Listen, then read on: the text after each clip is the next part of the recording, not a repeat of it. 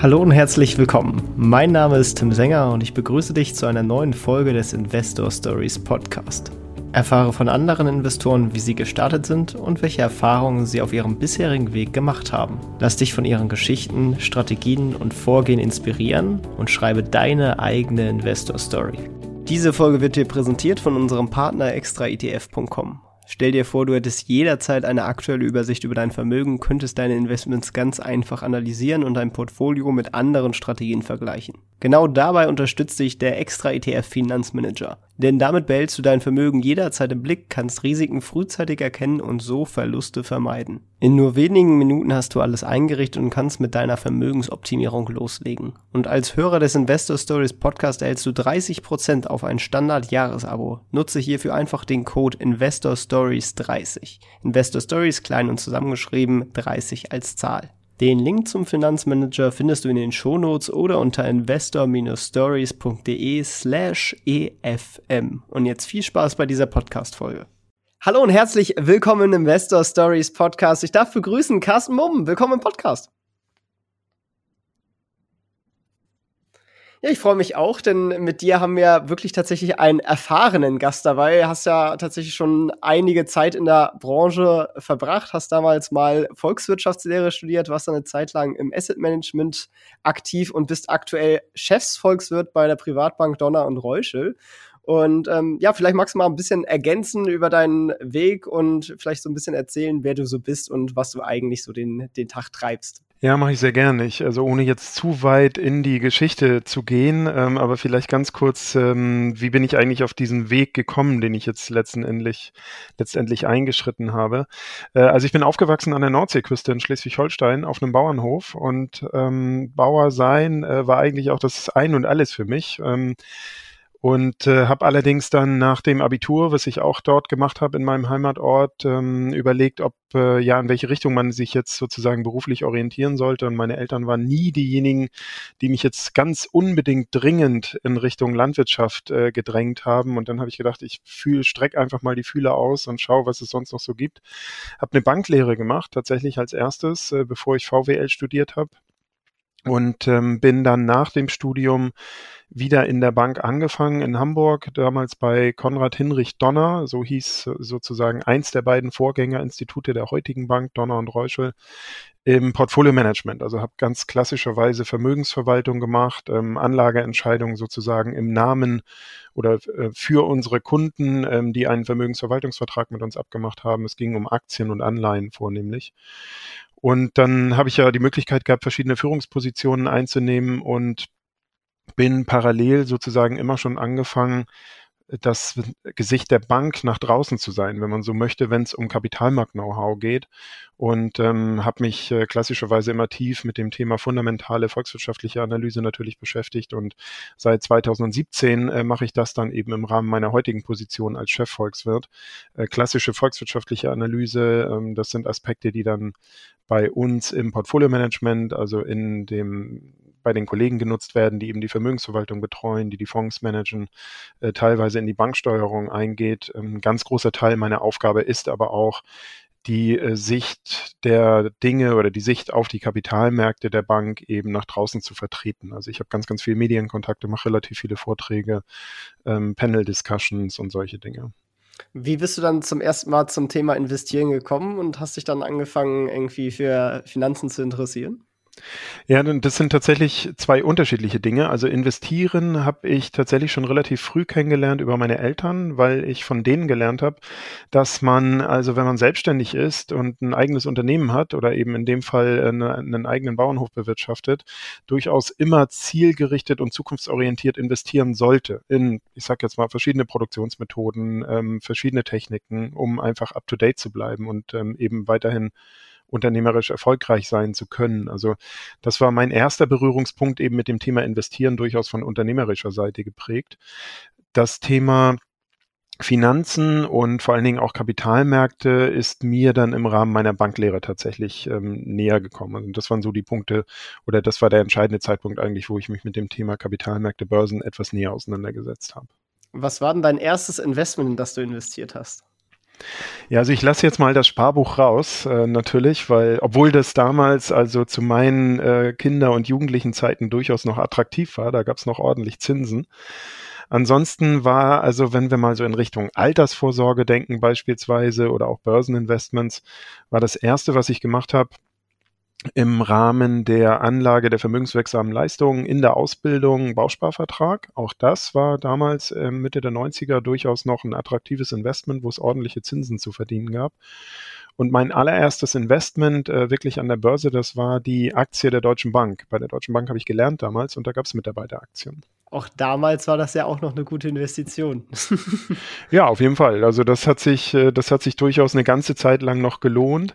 Äh, ich habe die Aktie mittlerweile nicht mehr. Das liegt aber auch daran, dass ich zwischendurch andere Finanzierungsnotwendigkeiten hatte. Dann äh, würde mich natürlich interessieren, wie legst du denn heutzutage dein Geld an? Bist du da quasi, hast du eine bestimmte Strategie, einen Fokus?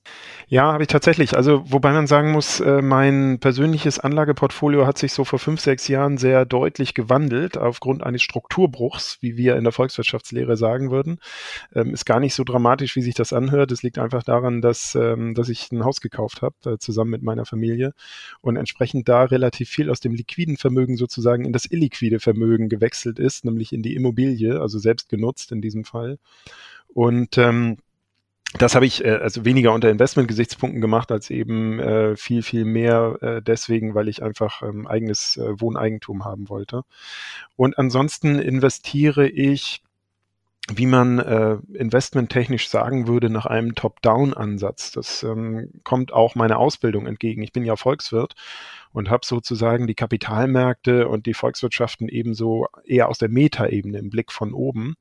Und äh, darum investiere ich auch heute sehr, sehr stark in äh, Fonds. Ähm, ich sag mal, die breite Indizes abdecken, wie ein, wie ein DAX-ETF beispielsweise habe ich im Portfolio, äh, gern aber auch dann in einzelne Branchen oder Segmentfonds. Und da ist meine Vorliebe eigentlich auf dem Segment der Technologie und ähm, ja, ich sag mal der Unternehmen, die, die aktiv die Zukunft mitgestalten, also die wirklich sehr innovativ sind, äh, sehr weit vorne mit dabei, weil ich glaube, dass ähm, eine hohe Innovationskraft eins der wichtigsten Eigenschaften ist für Unternehmen in den kommenden Jahren vielleicht als kurze Ergänzung noch, ähm, ich beschäftige mich seit einigen Jahren auch mit dem Thema Kryptoassets, ähm, mache da also auch durchaus meine ersten ähm, Gehversuche im Sinne eigener Investments. Machst du das dann äh, über Direktanlagen oder hast du da indirekte Mittel, die du quasi nutzt, also börsengehandelte Strukturen zum Beispiel dafür? Bei den Kryptoassets, da genau. äh, gehe ich in erster Linie, also zweierlei Wege eigentlich, da gehe ich in erster Linie ähm, über die Bison-App der Börse Stuttgart. Das ist für mich die ähm, gemütlichste Variante, direkt tatsächlich in Kryptoassets zu investieren. Und ein zweiter Aspekt, den ich mitnutze, ist, dass ich durchaus auch ähm, doch einige Aktien, Einzeltitel im Portfolio habe, die dann eben direktes Krypto-Exposure haben. Also ähm, beispielsweise Coinbase ist für mich eine Möglichkeit, eben ähm, eine der großen Kryptobörsen äh, der Welt ähm, über den klassischen Weg des Depots, also mit einer Wertpapierkennnummer, indem ich eine Aktie kaufe, aber eben doch einen gewissen Berührungspunkt zum Thema Kryptoassets aufzubauen.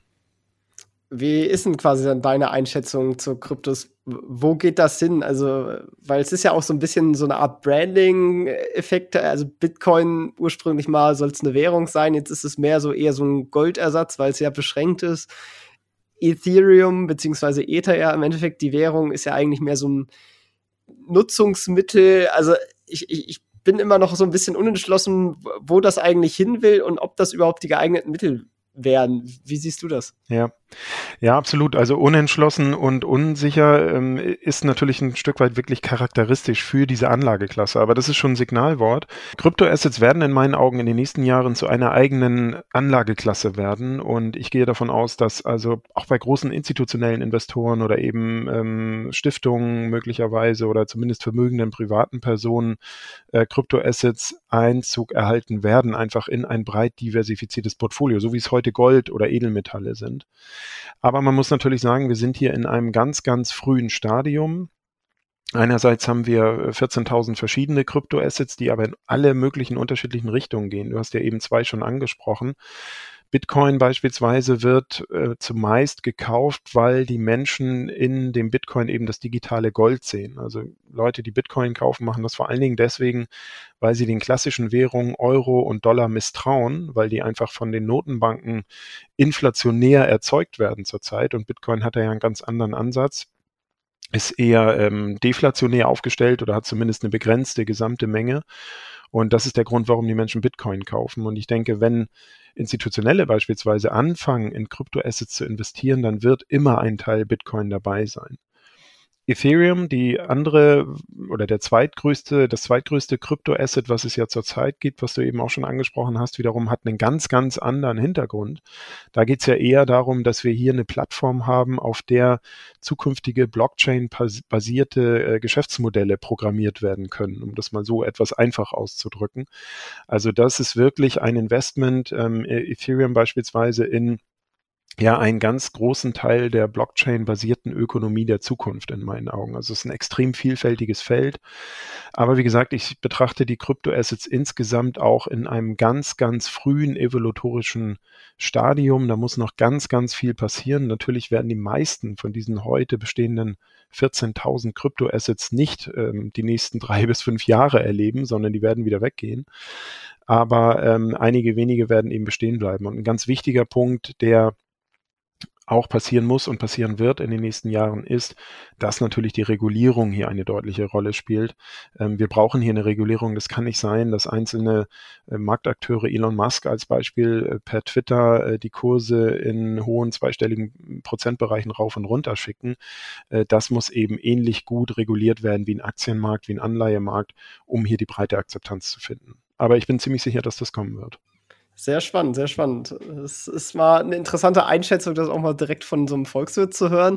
Ähm, wie siehst du das Problem, dass da eigentlich kein direkter Wert dahinter steht, außer den, den die Leute quasi dem beimessen? Also das ist ja im Endeffekt wie bei einer Währung oder wie auch bei Gold im Endeffekt ist, obwohl Gold ja auch zum Teil industriell genutzt wird, aber im Endeffekt bei Währungen, da wird ja der Preis im Endeffekt auch nur von, von dem Glauben an den Wert festgelegt.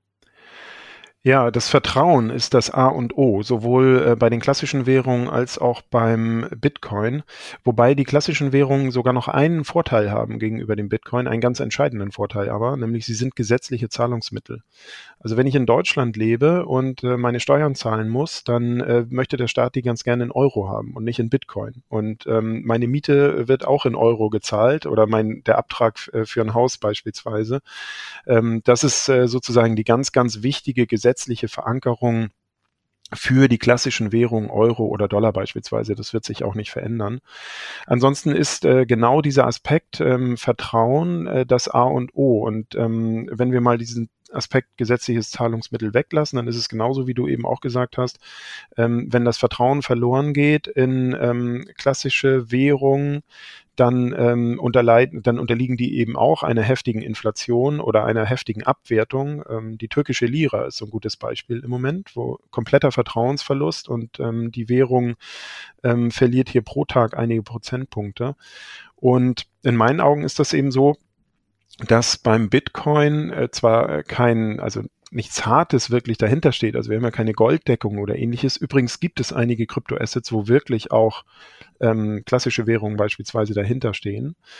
Aber beim Bitcoin ist das alles Entscheidende eben das Vertrauen und dass ganz, ganz viele Leute ähm, einfach, ja, so muss man das sagen, dem Bitcoin ein größeres Vertrauen als langfristigen, stabilen Wertspeicher entgegenbringen, als sie das bei Euro oder Dollar tun.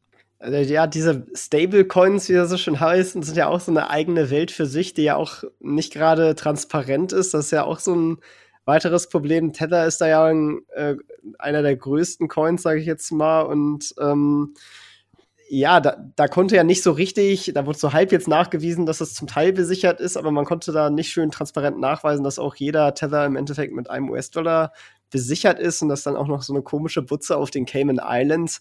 Ähm, sowas kann ja langfristig eigentlich nicht angehen. Also das muss hm. ja, zumindest wenn das Ziel ist, sowas doch etablieren, zu etablieren im, im breiten Markt, dann, dann muss das ja irgendwie Hand und Fuß haben, oder? Absolut, das ist genau das, was ich eben gerade sagte. Also Regulierung tut dringend Not. Im Moment kann ja tatsächlich äh, jeder, der möchte, äh, sofern er das technische Know-how hat, das fehlt mir jetzt, aber ansonsten könnte ich wahrscheinlich auch mein eigenes äh, Kryptoasset oder meine eigene Kryptowährung an den Markt bringen. Und äh, da muss man definitiv einfach ähm, noch eben den, den Rahmen abstecken, dass ähm, solche Entwicklungen, die jetzt sicherlich auch von, ich sag mal, Leuten mit weniger guten Absichten ausgenutzt werden zurzeit, äh, dass sowas einhalten Inhalt geboten wird. Ähm, da bin ich aber ziemlich sicher, dass das kommt. Also wenn wir uns die Regulierung angucken, dann beschäftigt oder dann bestimmen die Schlagzeilen natürlich auch immer solche Dinge wie Verbot ähm, in China beispielsweise, drohendes Kryptoverbot in Indien. Wir merken aber, dass wir gerade in sehr weit entwickelten Volkswirtschaften eher eine ähm, proaktive Regulierung haben. In Deutschland beispielsweise auch. Also da ist es mittlerweile erlaubt eben, äh, oder zumindest arbeitet die Regulierung dran, äh, Kryptofonds auflegen zu dürfen. Also das geht in meinen Augen ganz klar in die richtige Richtung. Und übrigens, was du eben sagtest, dass, ähm, ich sag mal, diese Zweifel, die ähm, bei Tether oder auch bei vielen anderen Krypto-Assets ähm, berechtigt da sind, die in meinen Augen unterstützen aber sogar noch den den Glauben oder das Vertrauen in den Bitcoin. Weil Bitcoin zumindest eins gezeigt hat, das gibt's ja mittlerweile seit 12, 13 Jahren ähm, und das Protokoll wurde tatsächlich äh, noch nie, oder es wird versucht zu hacken, es wird natürlich täglich versucht anzugreifen, aber es ist sehr, sehr stabil und tatsächlich funktioniert äh, dieses Kryptoasset so, wie es ursprünglich mal äh, festgelegt wurde, ähm, absolut einwandfrei. Und ähm, darum glaube ich, äh, Bitcoin setzt sich da durchaus auch ein Stück weit ab und hat einfach auch einen Vertrauensvorsprung gegenüber vielen anderen jetzt auch nochmal aus Interesse, ich will gar nicht zu sehr über dieses Krypto-Thema reden, aber es ist irgendwie äh, gerade ganz spannend. Ähm, äh, wie legst du dann fest, ob man, kann man jetzt einfach spontan eintreten, sagen wir jetzt kaufen, dann ist man mit dabei oder guckst du da auf einen Preis oder hm. wie preist man denn eigentlich so eine Währung? Preis und Wert, das ist nochmal ein ganz anderes Thema. Da können wir gleich ins VWL-Studium abdriften sozusagen. Ähm, nee, eine der Kernfragen ist natürlich tatsächlich, wie viel, also was ist denn jetzt ein realer Wert? Wenn ich in eine Aktie investiere, die am besten noch eine Dividende zahlt, dann kann ich Dividenden abdiskontieren und habe dann irgendwann einen Barwert. Da kann ich rechnerisch sozusagen ermitteln, was diese Aktie theoretisch wert sein sollte und das mit dem aktuellen Börsenpreis vergleichen und dann sagen, kaufe ich oder kaufe ich nicht.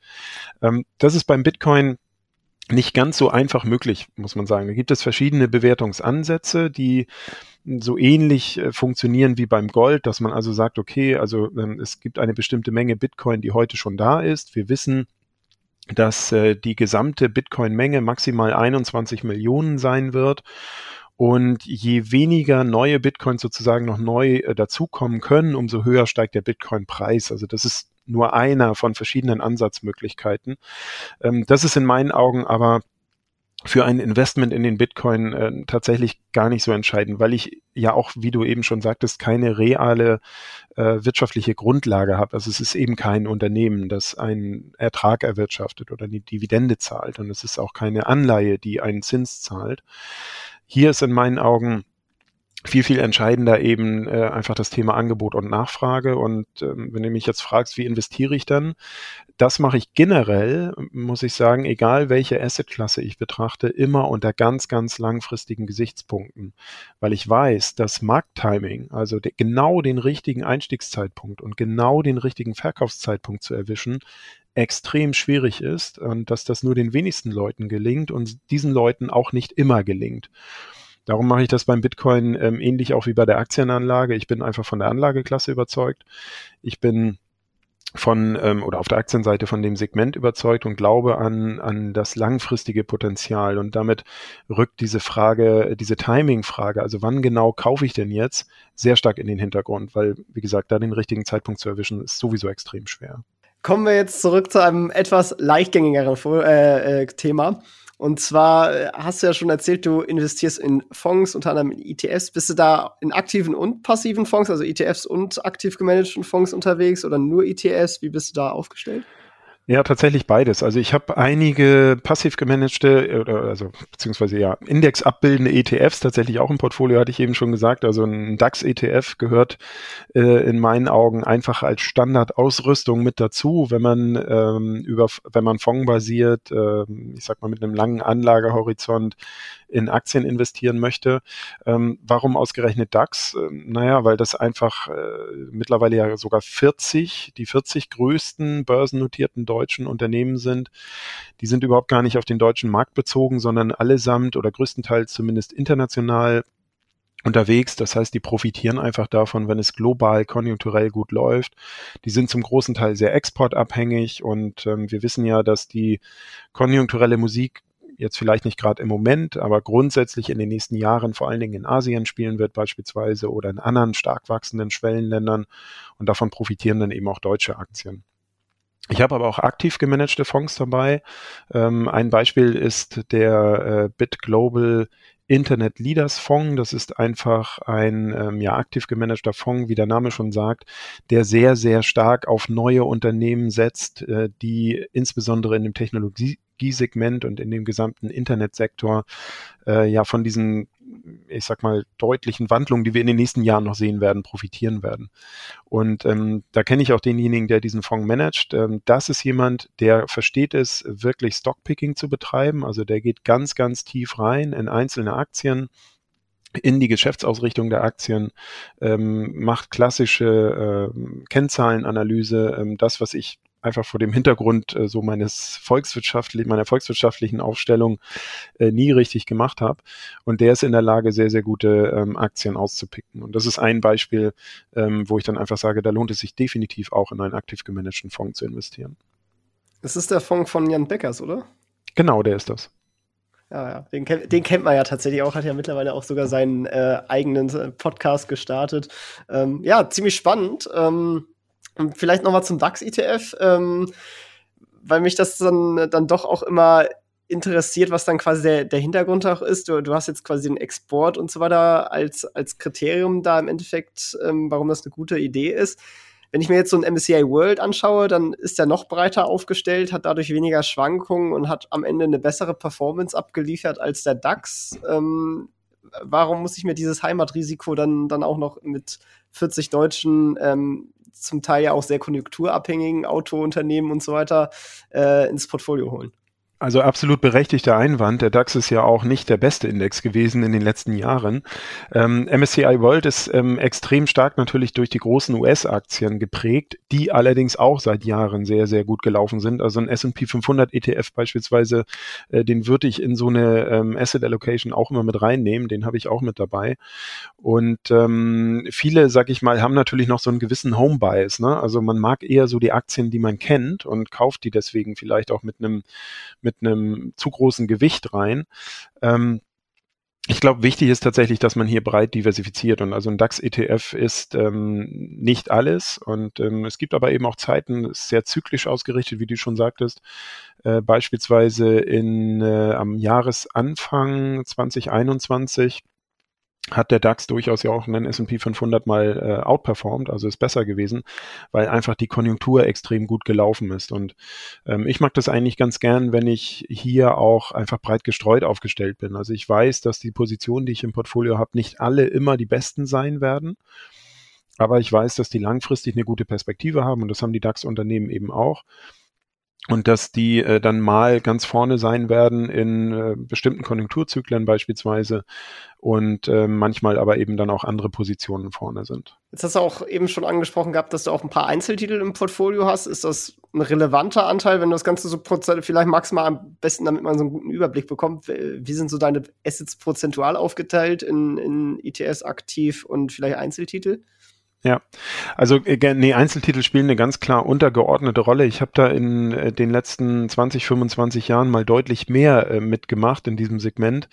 Ähm, habe da mittlerweile eigentlich nur noch ähm, tatsächlich ausgewählte ähm, Einzeltitel, äh, wo ich einfach ja den Eindruck habe, das ist in Anführungsstrichen ein bisschen was Besonderes und das kann ich einfach so über ein breite, breit gestreutes Fondsinvestment nicht abdecken. Also wenn du das jetzt ähm, prozentual aufs Portfolio betrachtet siehst, dann bin ich mit bestimmt 90 Prozent über Fonds investiert. Okay, ja, das ist natürlich dann ordentlich, dann ist das im Endeffekt dann die, die kleine Venture-Komponente, wenn ich eben richtig rausgehört habe, dass zum Beispiel So kann man das bezeichnen, genau, ja. ja. Wenn ich mir dann doch mal einbilde, eine gute Einzeltitelidee zu haben. ähm, machst du das dann vor allem nach Gefühl oder rechnest du dann eine DCF für durch oder wie machst du das? Nee, das mache ich nicht. Also da ähm, habe ich eher so diesen, diesen, äh, wie eben schon dargestellt, so diesen Top-Down-Ansatz. Also ich bin nicht derjenige, der sich wirklich ganz, ganz tief in Unternehmenskennzahlen reinfuchst, äh, sondern ähm, also um das mal als Beispiel zu nehmen, Coinbase hatte ich eben ganz kurz angesprochen, finde ich einfach deswegen interessant, weil ich dieses Krypto-Umfeld äh, super spannend finde weil ich glaube, dass äh, je mehr Leute in Kryptoassets investieren, eben auch Kryptobörsen eine Zukunft haben und weil hier einfach noch viel, sehr, sehr viel mehr Musik drin steckt. Ähm, Decentralized Finance, um das als Beispiel nur mal zu nehmen. Also wenn künftig Finanzdienstleistungen nicht mehr unbedingt mit Hilfe von Intermediären angeboten werden, also Banken, Versicherungen und so weiter, sondern direkt vom Anbieter zum Nutzer, dann können neue Player am Markt, ähm, wie beispielsweise Coinbase, eben auch eine ganz, ganz deutliche Rolle spielen. Ähm, das sind also eher so, ähm, ja, sag mal, übergeordnete, tatsächlich volkswirtschaftliche Aspekte, die da zum Tragen kommen.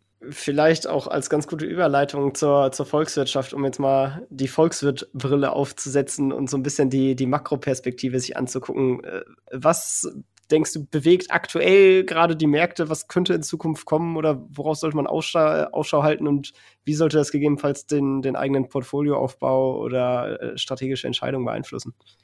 Ja, also was ähm, spielt im Moment die größte Rolle für die Konjunktur? Das sind vor allen Dingen zwei Dinge und das wird uns in den nächsten Monaten sicherlich auch noch begleiten. Das ist und bleibt natürlich die Corona-Pandemie. Das Thema werden wir leider nicht so richtig los, wie wir auch in unserem täglichen Umfeld ja immer merken. Und das hat natürlich jetzt gerade im Winterhalbjahr auch wieder einen äh, negativen Effekt auf die Konjunktur, auf die Konsumentenstimmung. Also ähm, wir gehen jetzt wieder weniger äh, durch die Einkaufsstraßen und kaufen ein, sondern halten unser Geld eher zusammen. Auch Unternehmen äh, werden natürlich verunsichert. Allerdings denke ich, dass der Einfluss der Corona-Pandemie doch äh, mit Beginn des Frühjahrs dann spätestens deutlich abnehmen wird ähm, und auch der Rückschlag Corona-bedingt gar nicht mehr so groß sein wird wie beispielsweise im letzten Winter. Das liegt daran, dass eben Corona-Einschränkungen ja nur noch sehr dezidiert oder gezielt umgesetzt werden, also auf einzelne Personengruppen beschränkt. Ähm, Restaurants haben trotzdem weiter auf, müssen eben nur Auflagen erfüllen, genauso Hotels oder, oder Freizeiteinrichtungen. Der für Deutschland und für die deutsche Konjunktur viel, viel wichtigere Aspekt, das sind die globalen Lieferengpässe, die wir zurzeit sehen. Und die sind wirklich gravierend. Also die deutsche Industrie befindet sich seit Anfang 2021 in einer Rezession. Die Industrieproduktion sinkt, obwohl die Nachfrage auf historischen Höchstniveaus ist. Also die Unternehmen könnten unglaublich viel produzieren, so viel wie noch nie, werden aber eben dadurch ausgebremst, dass Vorleistungen nicht da sind, dass Transportkapazitäten nicht zur Verfügung stehen. Und das äh, bremst wirklich die deutsche Konjunktur massiv. Auch bei den Lieferengpässen ist es allerdings so, dass ich davon ausgehe, dass im Laufe des ersten Halbjahres 2022 diese sich sukzessive langsam auflösen werden. Also um das mal ganz plakativ zu machen, im Moment haben wir die Situation, dass 10 bis 15 Prozent der globalen äh, Containerkapazitäten vor großen Containerhäfen im Stau stehen. In den USA, in China beispielsweise. Und das ist gab es in der Historie noch nie. Das ist ein völlig neuer, ähm, ein völlig neuer Zustand. Darum kann auch keiner so genau sagen, wie sich das abbaut und wie schnell das geht. Das wird Monate dauern. Aber trotzdem gehe ich davon aus, dass wir dann eben mit sukzessiver Auflösung dieses Problems ab dem zweiten Halbjahr nächsten Jahres in einen deutlichen äh, Konjunkturaufschwung wieder zurückkommen, so wie wir ihn auch im ersten Halbjahr 2021 gesehen haben. Wir haben die Corona-Rezession im Jahr 2020 gehabt und danach als Erholung nach einer Rezession äh, gibt es meistens einen sehr, sehr dynamischen, überdurchschnittlichen Aufschwung. Der ist jetzt unterbrochen worden, gerade im Winterhalbjahr 21, 22, aber der wird sich dann fortsetzen. Und das sind dann eben auch entsprechend positive Perspektiven für die Aktienmärkte. Ein weiterer wichtiger Punkt natürlich, einer, kann man sicherlich so sagen, der Kerntreiber in den letzten Jahren der Aktienmärkte war natürlich auch die Zinspolitik.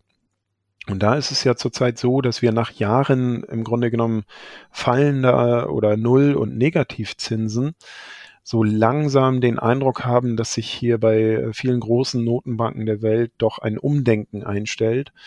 Und wir generell in den nächsten, ja, ich sag mal, Monaten oder in den nächsten ein, zwei, drei Jahren mit steigenden Leitzinsen zumindest zu tun haben werden. Die USA, die US-Notenbank Fed hat das ja schon ganz, ganz konkret angekündigt. Da ist fest mit Leitzinserhöhungen zu rechnen im Jahr 2022. Und das ist, ähm, ich sag mal, damit fällt ein wichtiger Unterstützungsfaktor für die Aktienmärkte, der schwächt sich ab. Der fällt aber nicht komplett weg, weil die Notenbanken nicht ähm, von heute auf morgen von extrem expansiv auf extrem restriktiv umschalten können. Und, und das werden die auch nicht tun, weil sie natürlich wissen, dass alle Anlageklassen und auch Aktien ein ganzes Stück weit abhängig sind von niedrigsten Zinsen. Also das wird ein Prozess sein, der wird langsam vonstatten gehen. Und ähm, da glaube ich als Basisannahme für 2022 auch nicht, dass das ähm, ein erhebliches Problem wird für die Aktienmärkte. Wie siehst du die ganze China-Thematik? Weil das ist ja auch so ein Brecher gewesen dieses Jahr mit äh, verschiedenen dann doch eher unschönen Regulierungen, die da auf uns zukamen. Ich sage jetzt mal so Wettbewerbsregulierungen, die zwar eigentlich überfällig waren, das ist ja auch vielleicht akzeptabel, aber wenn man dann sieht, dass da auf einmal so Bildungsanbieter quasi äh, zur, zur Non-Profit-Gesellschaften gezwungen werden, dann äh, ist kein Wunder natürlich, dass da einige Investoren davonlaufen. Ja, das unterstreicht das sogenannte politische Risiko, was in einigen Volkswirtschaften eben größer ist und in anderen geringer. Ähm, ganz klar in China, äh, du hast es eben beschrieben, ist es ähm, im Jahr 2021 deutlich zum Tragen gekommen und hat für deutliche Rückschläge gesorgt. Ich denke, die äh, chinesische Regierung versucht da im Moment so einen politischen Drahtseilakt. Ähm, auf der einen Seite möchte man, ich sag mal, spekulative Exzesse vermeiden oder ähm, unterbinden. Das betrifft sowohl äh, die Bewertung einzelner Aktien oder auch, ähm, ich sag mal, der Reichtum, der daraus für die Unternehmenseigentümer, einzelne Privatleute in China entstanden ist. Man möchte ja viel mehr den Wohlstand der breiten Bevölkerung anheben. Und das war ja auch der Kerngrund, gerade für die Regulierung der Lernsoftwareunternehmen in, in China dass nämlich die Preise durch diese Unternehmen relativ deutlich nach oben geschraubt wurden und die Regierung in China dann gesagt hat, nein, wir wollen, dass breite Bevölkerungsschichten in der Lage sind, sich fortzubilden über diese Plattformen. Und damit passt das nicht zusammen. Also das war insofern ähm, in meinen Augen tatsächlich ein, ein gewisser Einzelfall. Aber trotzdem, die chinesische Wirtschaft steht vor einer massiven Transformation. Man versucht zurzeit ja auch Luft abzulassen aus einer Immobilienblase, die sich in den letzten Jahren aufgebläht hat ohne aber, dass die gesamte Wirtschaft sozusagen kollabiert. Man versucht die Abhängigkeit was den Außenhandel angeht, von den USA und von Europa zu reduzieren und zukünftig den Außenhandel eher im südostasiatischen Raum abzuwickeln. Also das sind alles Aspekte, die dämpfen jetzt erstmal die Wachstumsperspektiven für China und auch für die kommenden Jahre, aber die werden wahrscheinlich ähm, die chinesische Volkswirtschaft stabiler machen. Und alleine schon aufgrund der schieren Größe, also China steht mittlerweile für etwa 20 Prozent des kaufkraftbereinigten weltweiten Bruttoinlandsprodukts, also 20 Prozent der weltweiten Wertschöpfung äh, stammen aus China, ist es dann auch nicht so schlimm, wenn die Volkswirtschaft nicht mehr um 6 Prozent im Jahr wächst, sondern 4 bis 5 Prozent. Das wird ein wichtiger Wachstumstreiber bleiben. Und die chinesische Regierung wird in meinen Augen auch einiges dafür tun, um internationale Investoren nicht komplett zu verprellen. Also man möchte zwar wie gesagt, schon hier einfach exzessiven Entwicklungen ganz, ganz klare Grenzen setzen. Stichwort politisches Risiko. Aber man möchte auf der anderen Seite auch ähm, sicherlich nicht äh, in Anführungsstrichen die Schotten hochfahren, sich wieder abkapseln. Man ist schon auch von externem Know-how abhängig oder ähm, von externen Kapitalgebern. Und die möchte man sicherlich auch nicht verschrecken. Darum glaube ich nicht, äh, dass das hier eine komplette politische oder ähm, auf den Kapitalmarkt bezogene Kehrtwende ist, sondern eher kurzfristige Korrekturen. Meinst du, die killen dann dabei auch diese VIE-Struktur, also diese Variable Interest Entities da? Das quasi, weil ja eigentlich die Tech-Konzerne nicht außerhalb von China an die Börse dürfen oder die Assets halten dürfen, ausländische Konzerne, äh, dass man dann diese komischen Strukturen da aufsetzt. Ist das sowas, was dann trotzdem dem Ganzen zum Opfer fallen könnte? Also das halte ich für möglich. Äh, grundsätzlich, glaube ich, muss man halt immer mit allem rechnen. Ne? Also wie gesagt, ähm, politisches Risiko, Rechtssicherheit ist ähm, auch in China eben nicht ganz so groß und ganz so hoch wie in, in Europa oder in den USA. Und was wir einfach gesehen haben, die chinesische Regierung hat in Anführungsstrichen ja gegenüber europäischen und auch gegenüber der US-Regierung einen Vorteil. Äh, die müssen eben nicht alle zwei oder alle vier Jahre in den Wahlkampf gehen, sondern die können einfach ganz, ganz langfristige Weichen stellen Also ähm, Made in China 2025, das ist ein Programm, das wurde 2015 mal aufgelegt und da wurde gesagt, wir wollen in zehn Zukunftsbranchen in zehn Jahren, also eben im Jahr 2025, der Technologieführer sein. Das wird beschlossen, da wird das Geld zur Verfügung gestellt, da werden die Weichen gestellt und dann kommt das auch so oder die, äh, die, die neue Seidenstraße, die wird, das ist auch ein Riesenprojekt, die wird dann einfach so umgesetzt, weil man eben langfristig planen und umsetzen kann. Trotzdem ist man in China natürlich sehr, sehr pragmatisch. Ne? Das hat die Entwicklung rund um die äh, Lernsoftware- und Technologieunternehmen im Sommer 2021 gezeigt. Also wenn man den Eindruck hat, da gibt es Fehlentwicklungen, dann wird eben auch ähm, ganz, ganz schnell mal in eine andere Richtung eingeschlagen. Sehr spannend, sehr spannend. Also da muss ich auch sagen, da, da bin ich mir auch immer selber nicht so sicher, wie ist da jetzt quasi die, die beste Strategie vorzugehen. Man könnte jetzt ja natürlich sagen, okay, ähm, wenn diese ganzen Tech-Strukturen mit diesen VIE-Strukturen da wegfallen, da, dann lasse ich es halt irgendwie Aktien zu kaufen, die entweder im Technologiesektor ähm, tätig sind oder die noch schlimmer in den USA gelistet sind, weil die schmeißt ja die USA selber direkt raus. Ähm, meinst du dann so billige China Mainland Aktien wäre eine Sache, die man machen könnte, weil die halt trotzdem das alles schon eingepreist haben, dass halt China ein politisches Risiko hat? Also äh, was äh, meine persönliche Vorgehensweise dabei ist, und tatsächlich habe ich eine China-Exposure auch im Portfolio, äh, das ist in meinen Augen aber ein ganz, ganz klar klassischer Bereich, den ich eben über einen aktiven Fondsmanager-Ansatz tatsächlich abdecke, ähm, weil ich einfach sage, da ist die Situation durchaus so komplex und ähm, da äh, kommt es auch wirklich drauf an, Spezialwissen und Spezial-Know-how zu haben, dass da ein aktives Management ganz klar einen Mehrwert generieren kann. Also insofern, äh, da begebe ich mich auch tatsächlich gar nicht so tief selber rein, sondern das überlasse ich in diesem Fall auch jemandem, der da ähm, viel tiefer drin steckt als ich. Okay, ja, spannend. Wie siehst du insgesamt, äh, weil das ja auch immer so ein bisschen moniert wird, weil ich ja auch relativ viel in der, in der Startup-Branche äh, unterwegs bin und da ja ein äh, so ein Thema, was immer anklingt, ja, der, der Exit-Weg in Deutschland ist jetzt vielleicht nicht so attraktiv, deswegen gehen auch die ein oder anderen Firmen immer in den USA an die Börse, einfach weil, weil Deutschland ja nicht so eine ausgeprägte Börsenkultur hat und gleichzeitig auch der der Standort Deutschland, also die Listung in Deutschland nicht so attraktiv erscheint. Wie siehst du insgesamt den, diesen Markt in Deutschland, also Deutschland als Börsenland? Ganz klar ausbaufähig. Das ist genauso, wie du das eben beschrieben hast. Ähm, wir sind ja sehr innovativ sogar in Deutschland oder ich sag mal die Wissenschaft und auch die Unternehmen, die sind sehr, sehr innovativ. Aber was oftmals eben nicht gelingt, ist, dass wir äh, technische Innovationen, die hier entdeckt werden, tatsächlich auch in äh, die in, in das Unternehmen sozusagen oder in die in die Umsetzung in die unternehmerische Umsetzung übertragen kriegen. Das passiert dann eben noch viel viel zu oft in den USA und das auch sicherlich weil hier die entsprechende Finanzierung fehlt. Es gibt in meinen Augen aber zwei ganz klar erkennbare positive Entwicklungen aus den letzten Monaten, ähm, weshalb ich glauben würde, dass es hier doch, ähm, also dass es Hoffnung gibt für den Kapitalstandort und für den Unternehmensstandort Deutschland. Das eine ist, dass wir ausgerechnet während der Corona-Krise es ja geschafft haben, in Deutschland zwölf Millionen Menschen äh, zu sehen, die in Aktien oder Aktienfonds investieren. Dieser Wert ist also äh, gerade im Jahr 2020 deutlich nach oben gegangen und hat ein Niveau erreicht, das hatten wir zuletzt Ende der 90er Jahre auf dem Höhepunkt der Internetblase. Also die Menschen interessieren sich wieder mehr für Aktien und investieren wieder mehr in Aktien. Das ist erstmal positiv für den Standort Deutschland und bringt oder stellt natürlich auch mehr Kapital zur Verfügung.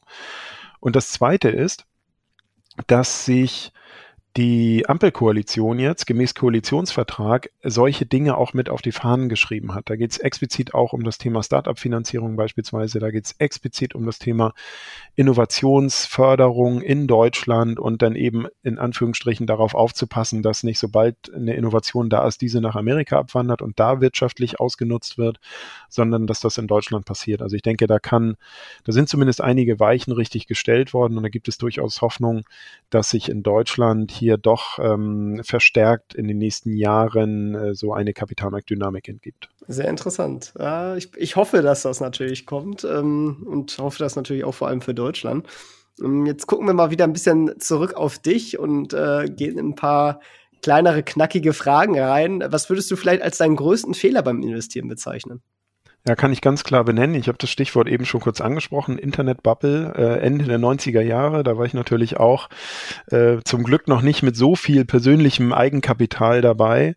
Und da hatte ich mal die glorreiche Idee, den Bausparvertrag, den ich während der, äh, während, während der Lehre angefangen habe, hatte ich ja eben gerade erzählt, aufzulösen, weil mir die Verzinsung da viel zu gering war. Ich glaube, da gab es drei oder vier Prozent Zinsen. Also ein Niveau, was man, was ein Traum wäre heutzutage.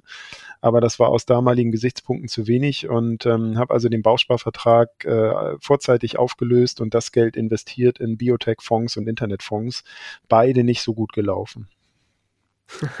Hast du die dann äh, aber durchgehalten quasi und nicht zu, zu früh verkauft dann? Oder? Nee, habe ich nicht. Ich glaube, ich habe die irgendwann aufgelöst, habe nochmal einen Urlaub davon gemacht und das war es dann mit aber der ist Erfahrung. Ist ja auch gut.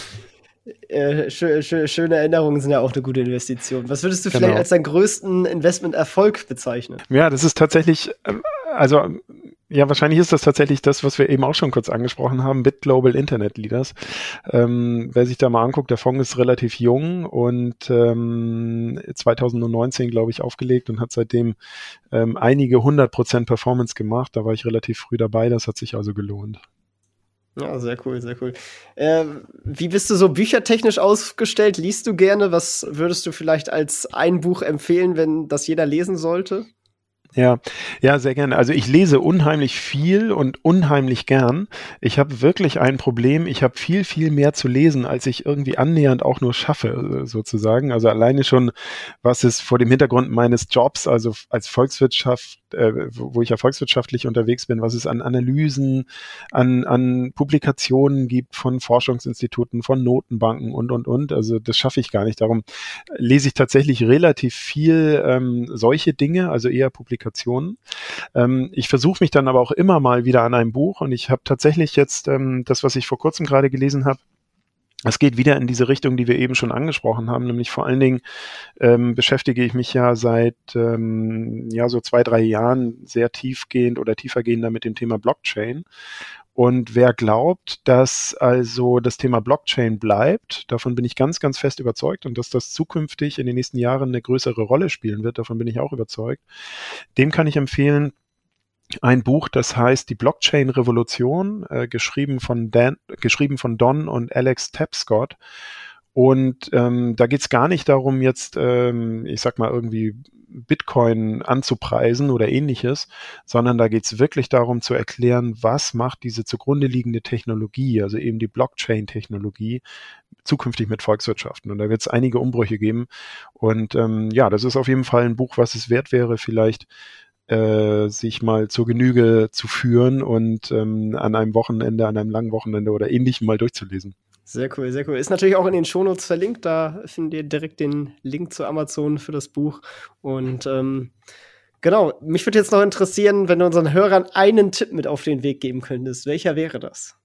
Ganz klar äh, habe ich mir im Vorwege äh, Gedanken darüber gemacht und bin ich, also habe ich eine ganz klare Indikation, äh, wenn es also um das Thema Anlage geht, Investments und wie gesagt, ähm, ich habe einen langfristigen Anlagehorizont, dann muss man dann ist der wichtigste Hinweis der, dass gerade bei einem langen Anlagehorizont, also wenn es um die Altersvorsorge geht beispielsweise, kurzfristige Schwankungen völlig egal sind um das anders auszudrücken, man muss sich als Investor äh, natürlich darüber Gedanken machen, wo, worein investiere ich eigentlich, wo sind entsprechende Renditechancen, aber man muss sich ganz, ganz explizit auch Gedanken machen über die Risikoseite. Und das Problem, was viele Menschen gerade in Deutschland äh, hatten, äh, wenn sie angefangen haben, sich mal mit Aktienanlagen zu beschäftigen, ist, dass sie äh, vom, vom Risiko, von der Volatilität oder den Schwankungen der Aktienmärkte irgendwann aus der Bahn geschmissen wurden. Also ich kaufe eine Aktie, äh, die korrigiert um, um 10, 20 Prozent, dann fühle ich mich schon mal unwohl.